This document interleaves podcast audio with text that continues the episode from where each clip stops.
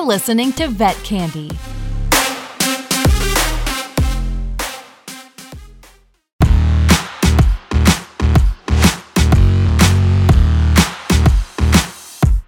Welcome, everybody, to this episode of Vet Candy IRL. I'm your host, Shannon Gregoire.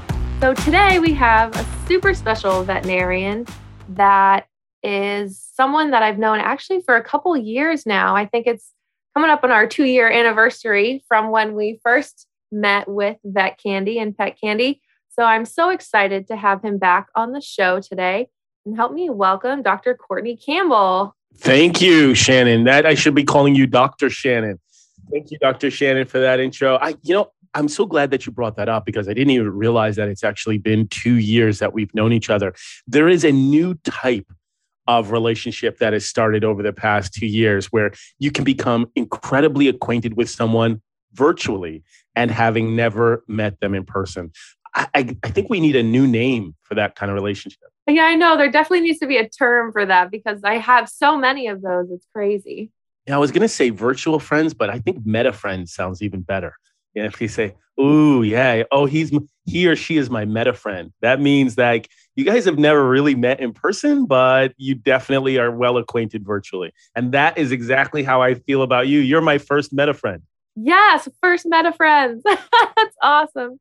I know I saw you at VMX on like social media and stuff and i had severe fomo with that but next year i will be there. Promise you've got to come to vmx and it, you know i described that conference to people uh, as just having a different energy. I love conferences i love ce just getting a chance to fellowship and have that rapport with all of your colleagues.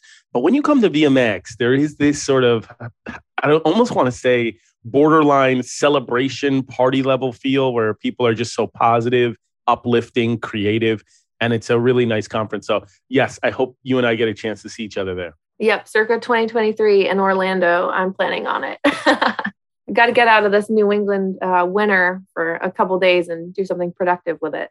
no doubt. I mean, let's just set the scene for a second. Right now, you and I are having a conversation where you are buried under 20 inches of snow, right? I believe you're outside in an igloo having this conversation. No, I'm just kidding right now set the scene for us. Where are what what's going on where you are right now?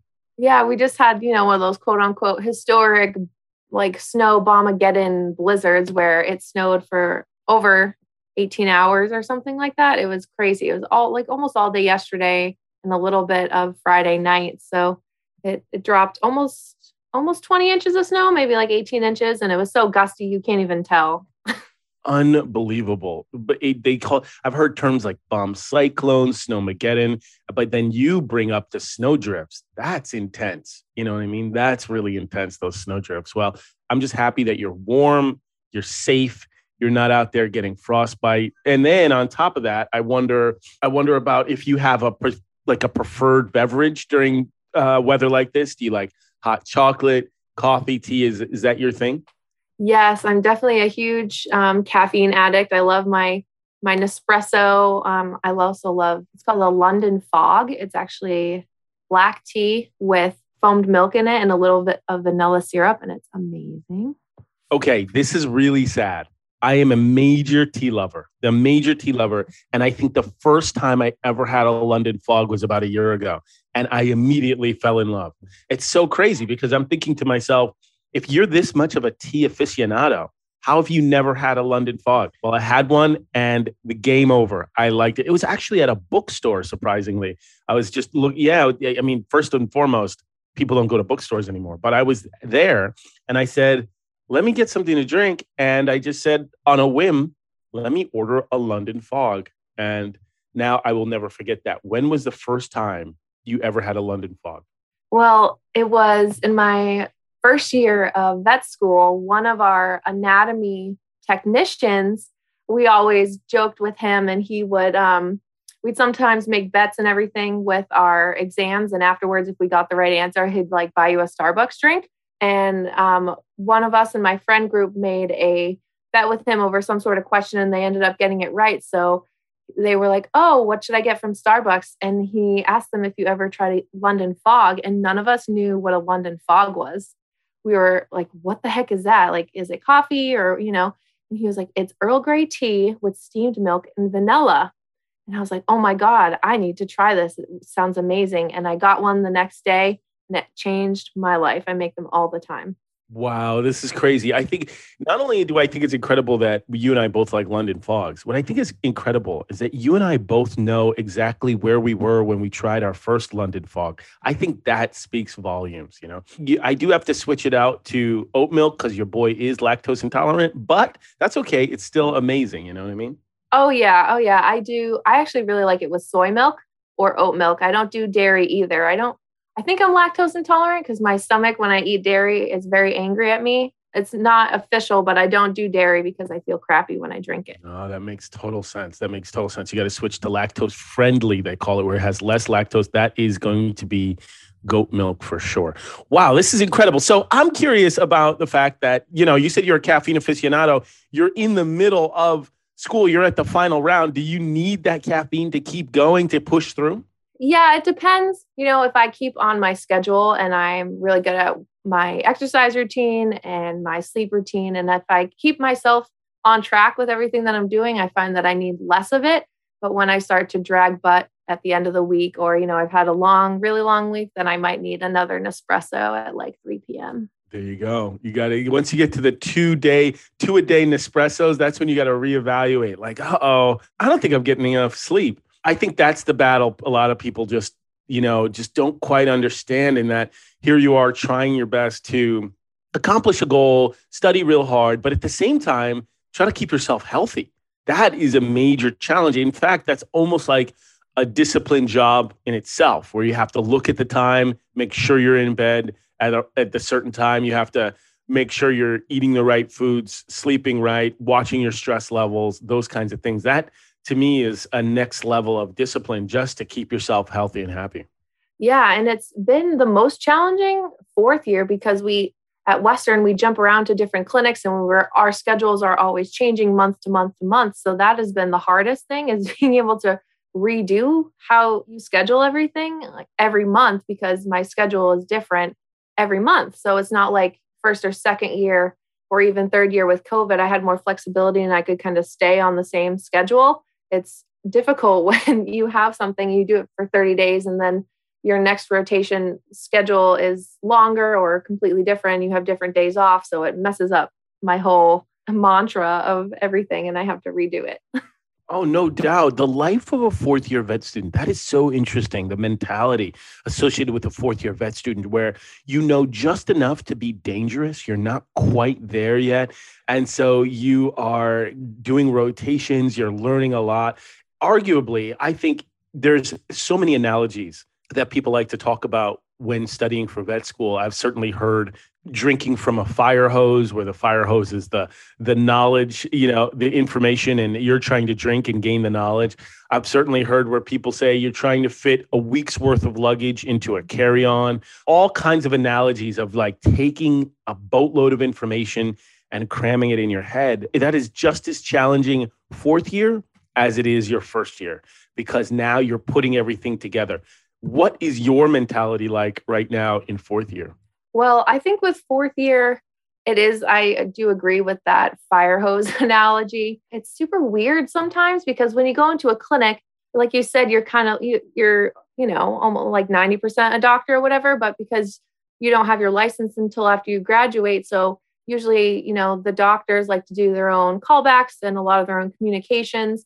Um, but you do the procedures with them. Um, but then you have a lot of awkward free time in the clinic where the doctors are doing, you know, their phone things or whatever they're doing or typing up their records. And then usually I slip back into kind of more of a technician role and try to keep myself busy and make sure I'm keeping up on all my technician skills as well, because I never want to be that doctor that has no idea what to do with her hands.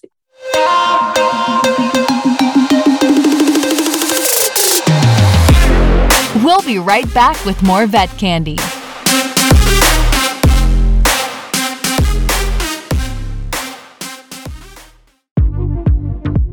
Want to improve your clinical confidence?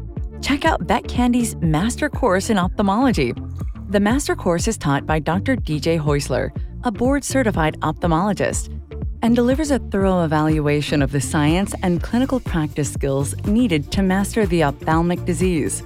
And when you complete the course, you receive exclusive tools to celebrate, recognize, and share your accomplishment. What's even more exciting? The course is free and provides RACE and New York State approved continuing education credits.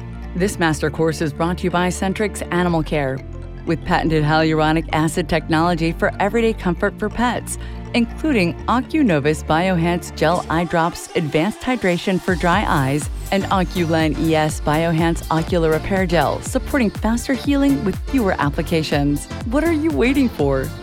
Start learning today at myvetcandy.com slash I.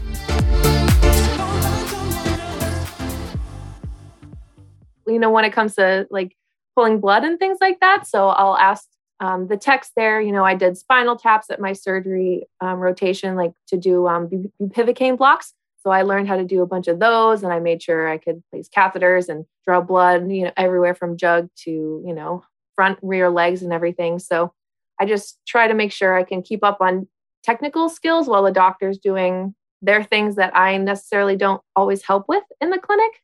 That makes total sense. It's almost like they they have you, you know, baking the cake, frosting the cake, but then you don't quite get to eat it. It's they bring you right up to that line but then you don't get to quite be the doctor. You know, it, I will say the experience, and this is so critical the experience within the veterinary journey is distinctly different when you are at the helm of each journey. What I mean by that is you can't say, listen, I enjoy being a veterinarian when you're a student because it doesn't quite feel like that. Or I enjoy being a veterinarian when you're an intern because it doesn't really give you that feeling the only time you can really get a realistic picture of what it feels like and the, the highs and the lows and the happiness and the anxieties of what it feels like to be a veterinarian is when you are officially at the helm making those decisions living with those decisions watching the progress the successes and all the learning opportunities there so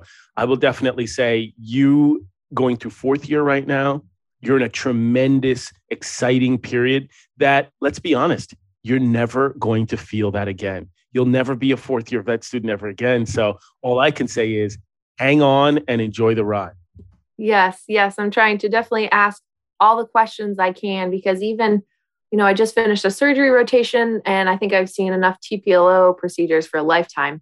But every doctor does their procedures just a little bit differently. Like just for that procedure, there were some surgeons that used a jig and some that didn't want to use one. So I was asking, you know, why would you like it? And why sometimes maybe people find it a little bit in their way or maybe like a little cluttery in their in their surgery. So it was really interesting to see how everyone makes, you know, maybe slightly different entry points when they do laparoscopic spay pexy. I've also, you know, some of them make two incisions, some of them make three. So there's definitely a lot of minutia that you learn that isn't in textbooks that you realize in practice when you go and see how different people were trained and thus practice slightly different from each other, even in the same hospital. There's no doubt that I thought I knew how to do a TPLO because I saw 500 of them.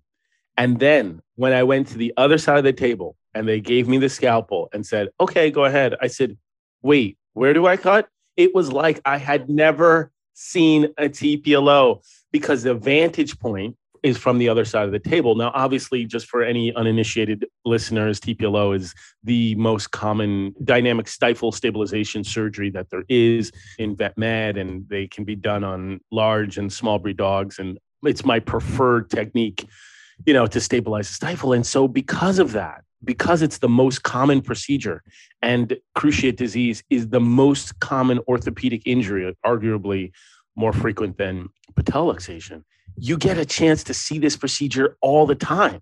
I mean, multiple times a day. And despite that, I would still say it isn't the same as unless you're on the other side of the table. And I think that is kind of the theme when it comes to veterinary surgery is that if there's one line, I would say it's not the same until you're on the other side of the table. You know, it's just not a spectator sport. So uh, I completely agree with you. You've seen a billion of them.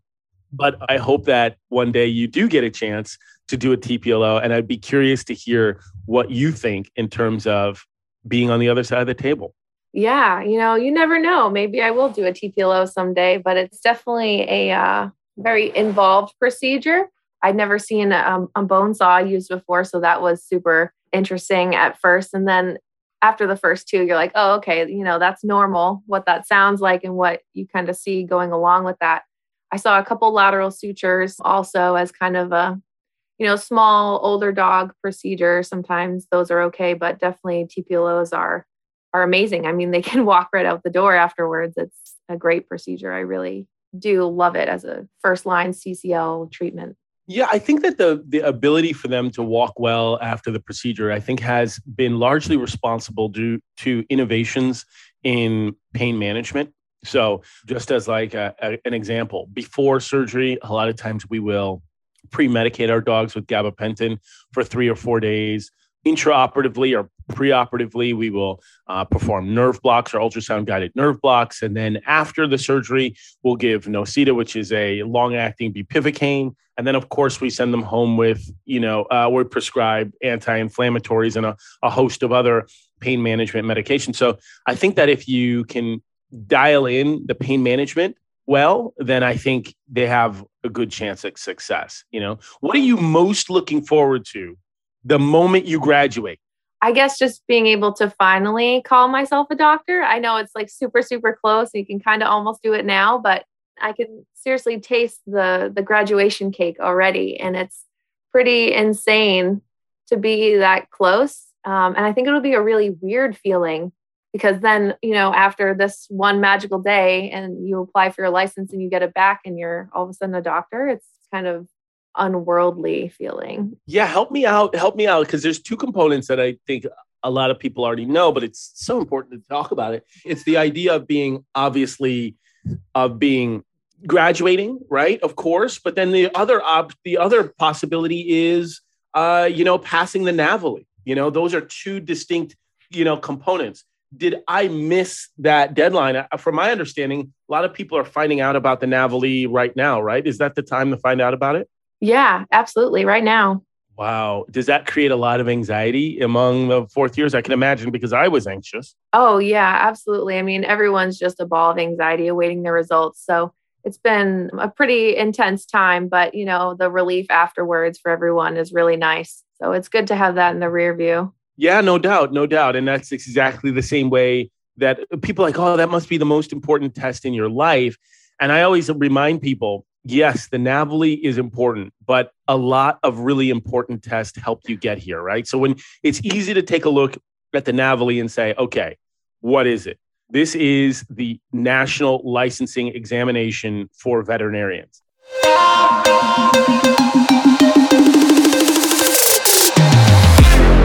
We'll be right back with more vet candy.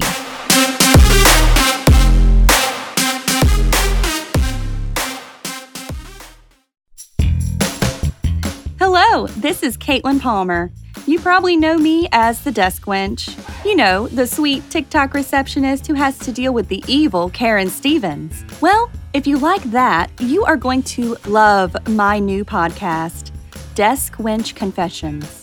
On my show, I have funny guests who tell me about their own Karens. Plus, we have contests, giveaways, and skits. Trust me, you are going to love it. Check it out on a podcast platform of your choice on Vet Candy Radio.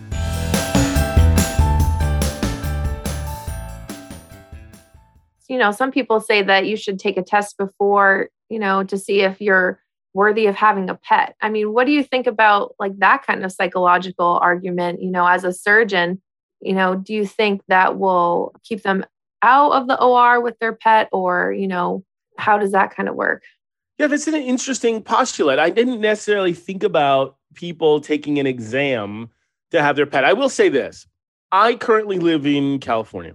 And when it's time to adopt a dog, there is, a, for a good reason, a lot of people who are invested in making sure that that dog's experience or that cat's experience is the best that it can be.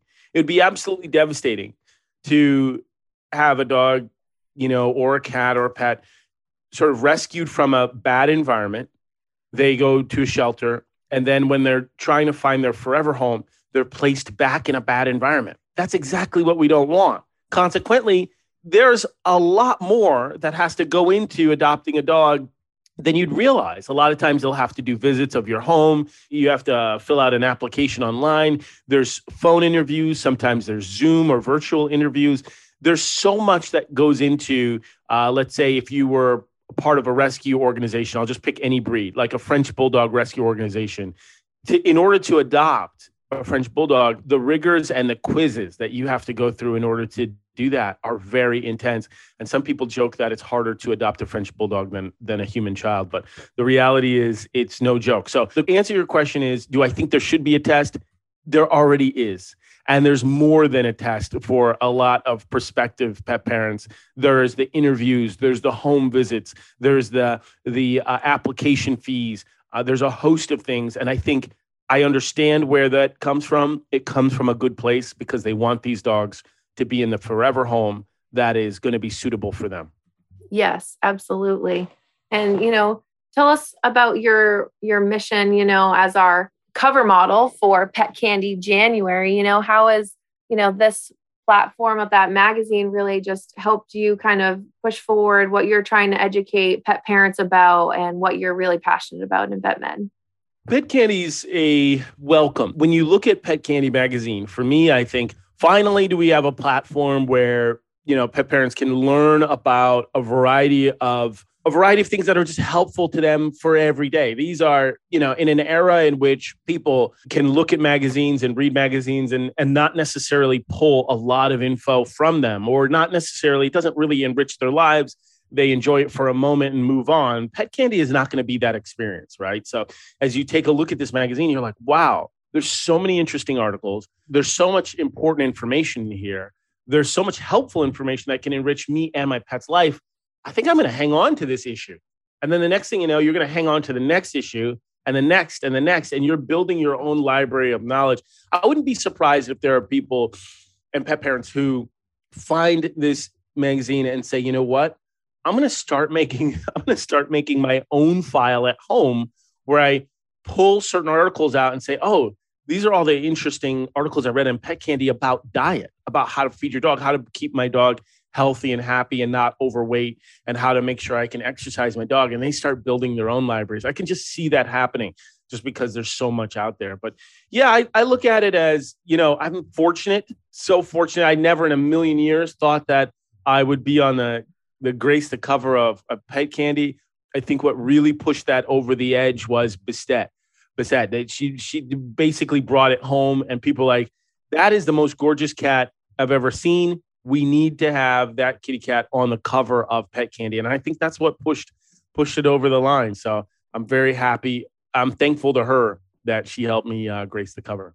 Absolutely, and on the cover it says you're a man on a mission. So what is your mission, Dr. Campbell? I would describe it as a multi-pronged mission. That I get nervous when I see that because it's like a I, it's a little bit overstating it. I go, oh my goodness, I better have a mission because people want to know. Okay, I, I mean, you got me now. What is the mission? But the reality is, it's a multi-pronged mission, right? So the mission first and foremost is our day jobs, right? Is going every day and doing the best that we can for each and every pet, each and every family, day in, day out. And that's what I say every pet, every family, every time. Just try to do the best you can. And so, on a very granular ground level where the rubber meets the road, that's the first mission. Then the second mission that I was surprised to fall into after I left vet school is about health communication and veterinary health communication. I've always had a strong passion to that. My brother, he's a, a nationally renowned journalist and so the idea of veterinary journalism, the idea of veterinary health communication is something that I'm deeply passionate about. I think it's critical for us as veterinarians because we have that innate desire to communicate and effectively communicate in our DNA. It's part of being a veterinarian to give clients good education to essentially prevent that condition from ever happening again or to counsel families so that pets have a good medical outcome for a condition. If I say to you, yeah, listen, you know, your dog has this particular parasite, but then I don't counsel the family on how to prevent your dog from getting Giardia again. Well, I'm not, I'm not really helping. You know, I, I have to contribute to the idea of treatment and getting better. And I think that sort of idea of communication, that idea of how can we educate pet parents. I think that spreads into a national level, and I've had a lot of fun doing linear media and daytime talk, non-linear media as well, streaming as far as uh, being on YouTube, of course, digital shorts, magazine articles. All of them have been, of course, and podcasting, of course. Everybody check out anything possible and Dr. Courtney show. All of these multimedia platforms have been part of that mission for just health communication, veterinary journalism. It's just been amazing. And finally, in the past two years, has also been a strong push towards uh, increasing diversity in the veterinary medical space. That has also been a really strong mission of mine, and I'm fortunate to be involved with you know a variety of organizations, including the DVMC, which is Diversified Veterinary Medicine Coalition, ACVS, AVMA, and Possibilities Vet Med. So you know, combined with all of those, it's been a busy life, but that's been a really fun mission for me. Yeah, you won um, Journalist of the Year at the World Global Pet Expo. Is that correct? Well, shoot, you're going to call me out like that. Yeah, that was really one of the highest distinctions and honors that I was ever fortunate enough to to receive. And the reality is, I told all the, of those who were in attendance, I told them the truth. I told them that I didn't expect to be here. You know, I didn't expect to receive an award like that. I told them the truth, which was if you had talked to me about the fact that I would be in veterinary media or veterinary journalism, I would have said to you when I was in vet school, What's that? I, I don't even understand what that is. No one had ever really talked to me about it. There were certainly no classes on it. There was no active desire to pursue something that I had no idea existed. And that's certainly something I really want to emphasize to all students, vet students, or even young veterinarians, or even older veterinarians, whoever you are, you just never ultimately know where you'll end up in life. And so, certainly keep your mind open. And part of the school process, part of the educational process is exposing yourself to a variety of platforms, a variety of experiences, so that when it's time to really dedicate your life and your focus to one thing, that's what it will be. You can draw from those experiences and say, this is what I'd like to focus on. So, yeah, Pet Candy, you know, for me is it's a comprehensive look about all of animal health, both from the veterinary side to the pet owner side to the pets themselves and medicine training. It just gives you just comprehensive look as to, you know, all things pets. And that's part of the reason why I love that magazine. Yeah, I completely agree. And I think that's a really good explanation of, you know, what pet candy can give to pet owners. And I think, you know, something that's affecting both pet owners and the veterinary professional community is this veterinary shortage, not just of veterinarians, but our support staff as well. Um, there's never enough techs, vets, support staff to go around, it seems like right now.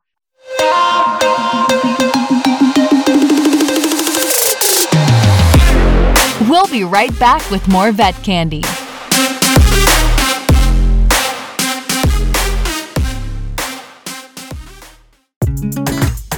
Hey, this is Dr. Julio Alonso. Do you want to keep up with everything Vet Med? Then check out my show on Vet Candy TV. We talk about clinical updates, science news, plus some of the coolest people in our profession. Stream at My Vet Candy 24 7 on YouTube, iTunes, and most other video platforms. What have you seen or what have your experience been with this lately? You know, when it comes to a veterinary shortage, there is no doubt people are feeling it, right? During the pandemic, something interesting happened, something interesting that we didn't necessarily expect. When we saw the ravages and the sort of disaster that the, the virus was causing, everyone expected that all businesses and industries would contract, things would slow down, people would stay in their houses and everything would come to a grinding halt. Well, for a lot of businesses, that did happen, but not for veterinary medicine. Veterinary medicine, the busyness level, the increase in demand went up exponentially. Consequently, we basically had long waiting lines, weeks where there was, you know, weeks where people are scheduling surgeries. Uh, we had essentially just this gridlock as far as the flow from you know from the home into getting their pets care so i think that's something that a lot of us did not expect and it caught a lot of people by surprise And when you combine that with the natural increase in the demand for veterinary services, everybody started to feel the pinch and it was really stressful. And there were a lot of veterinarians who said, you know what? Let's just bite down. We'll get through this and we'll come out on the other side. We'll feel good on the other side. And guess what? There was no other side. There is no other side. It's not going to essentially go back to normal. So I get the idea of like, hey, guys, let's just bite down, get through this, and we'll be fine when all of this is over. But a lot of this will not be quote unquote over. This is the new normal or the next normal. This is not go. When are we going to go back to normal? I'm thinking, Dr. Shannon, I'm thinking to myself, do we want to go back? Right. Or do we want to innovate and get better and become more efficient and find more ways that we can where people can have access to care. I think going the next level is the key. Mm. And well, there was, you know, according to the ASPCA, about 23 million pets adopted. I don't know what the if that number is still that high because I know there are pets now back in shelters, but still that's, you know, millions of more pets in homes. There's, you know, people were at stuck at home staring at their pets all day. So now they're hyper aware of everything that their pet does, you know, what kind of things they need when their problems arise. They're a lot of times seeing them sooner, which is fantastic because they're seeing their pets more often.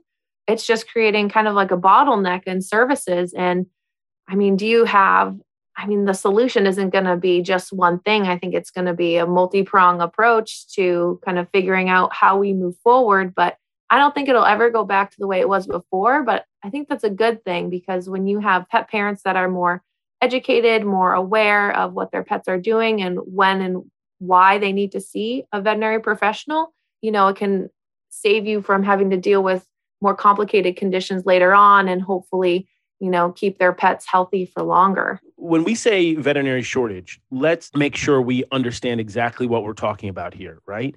When we say veterinary shortage, we could be very much talking about quantitatively. There's just not enough vets. We could be talking about that. Or we could be talking about qualitatively where there are enough vets, but you just can't see them when you'd want to. There's long wait times because of the fact that we are trying to treat pets, but also be responsible with COVID regulations. So, qualitatively, it can feel like a shortage. And so, if I was a pet parent, what I would do is number one, focus on the fact of starting early, be observant, right? So, if you're with your pet and you basically are like, wait, I saw this lump see if you can get that lump looked at early. Number two, I would say leverage, you know, the talents of a veterinary professional, right?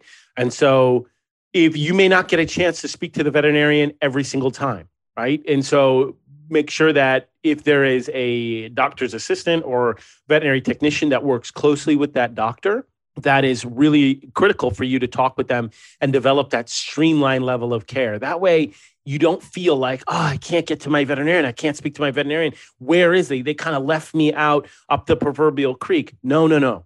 There's help.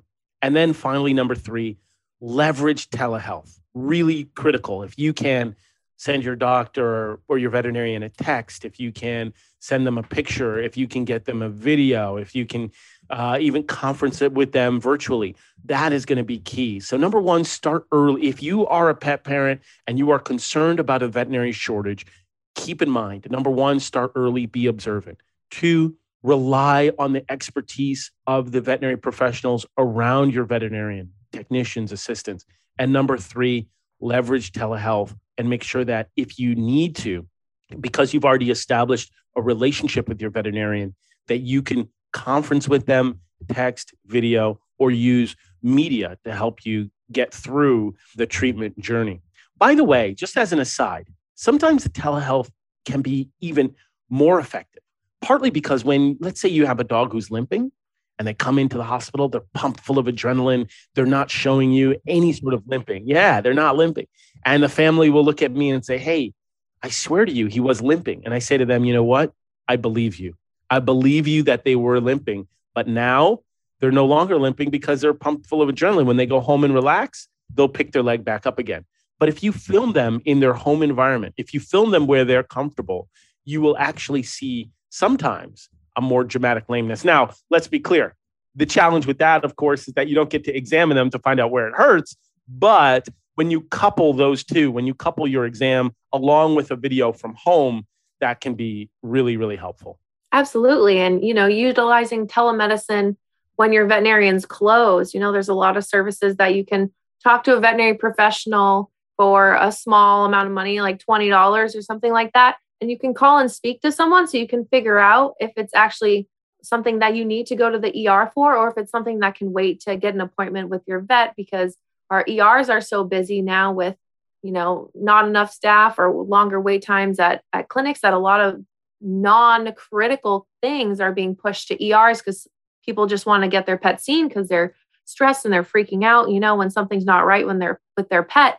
And then it takes longer to see critical cases or you're trying to juggle managing all these non-critical things with your animals that actually immediately need you so I think having pet owners go to telemedicine and have them be able to get a quick answer for someone to say, hey, this is actually something you need to go to the ER for, or hey, maybe you just want to go to an urgent care that's a little um, different than an ER. It's kind of like, you know, for broken toenails, kind of smaller things. And then, you know, oh, this isn't such a big deal. Just make an appointment with your veterinarian as soon as you can, but this isn't like immediately life threatening. There's no doubt some people may balk at this analogy, and, and I can understand why, but I've I have actually heard families say this where they say to me, you know, Courtney, it's kind of like my own child, right? If I have a child, sometimes if they're having a fever or they're experiencing some emergency, I kind of panic as a parent. I'm like, well, how bad is this? Do I need to bring my child to a hospital? And in a very similar mentality a lot of pet parents feel the same way where it's like well this is happening with my dog is this an emergency do i need to bring in my dog right now and there are definitely some online resources that can help provide advice but let me be clear there's definitely discussions about veterinary client patient relationships and making sure that everything is above board and making sure that everything is legal. But by far by far online is provides and these services online provide a conduit to help pet parents make sure that they feel comfortable in the moment they can get some advice from a true veterinary professional and that if they need to see an ER clinician they know that all right I was thinking this but now I've consulted with a veterinary professional and they also think I should see an emergency doctor I think that is a good option although I don't think this is true there are a lot of people who feel that when they call an ER facility, the ER reflexively or knee jerk says, come on in, right? Regardless of what it is. Oh, you, my dog's eye is a little swollen. Come on in. My dog has a, just a tiny little mass on the top of his head. Come on in. And they're like, I want some other advice besides just come on in. I do think that there are a lot of veterinary ER hospitals that are giving good advice, but there are some people who have expressed that to me that they feel like that's all they do. So if that is how you feel, let's say you're one of those people that feels like you don't get great advice from the ER when you call in, then there's services online where people who are not invested in that ER f- facility, they have no relation to that ER facility and can give you an objective but extremely informed and educated assessment of what you're describing at home. Yeah, absolutely. It definitely I think has a place to really expand and assist our veterinary clinics and you know act as i guess you could say a meta triage and that kind of giving people a, a road to choose from based on you know what this opinion is this objective opinion is in order for them to kind of help choose which path they need to go on to get care if that's warranted you know if it's not just oh maybe wait and see or oh go to the er it's like this meta triage and i think that's a really cool concept yeah triaging is is key and that's exactly what is happening. It's about what is most important what is critical what's an emergency and that could definitely help mitigate some of the veterinary shortages right? Let's think about things like when we say a qualitative shortage where there's enough vets but they just can't see all the cases then you know having an opportunity to say all right this one doesn't necessarily need to come in. That could help alleviate uh, the shortage in a major way. Absolutely.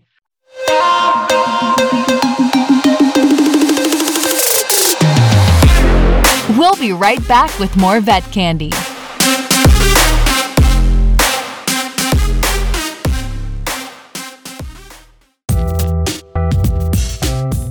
Hey, this is Dr. Quincy Hawley, and I'm here to tell you about a new show.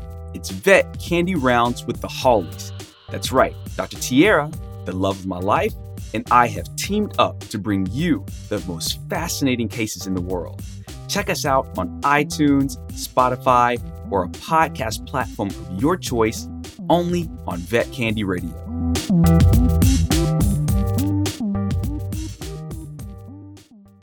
Well, thank you, Dr. Courtney, for coming on and talking to me about all these hot topics and from, you know, pet candy to teletriage to, you know, being a fourth year vet student. I think we covered a ton of topics and I hope our audience learned something valuable today. Oh, there's no doubt. This was such a treat. And thank you for having me. I definitely, definitely would love to have you on my podcast as well. Yeah, that would be amazing to come and be a guest on your show instead of vice versa. Absolutely. Good luck, Dr. Gregoire. I am so excited on the next journey.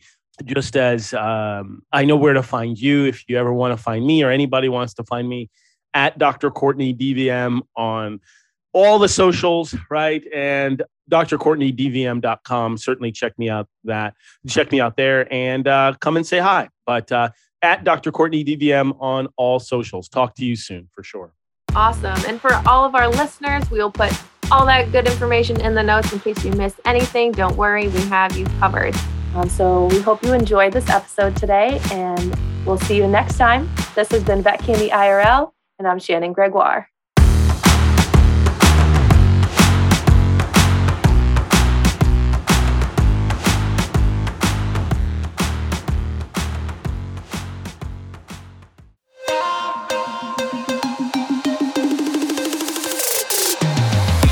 It's Vet Candy. Vet candy. Vet Candy. It's Candy Radio.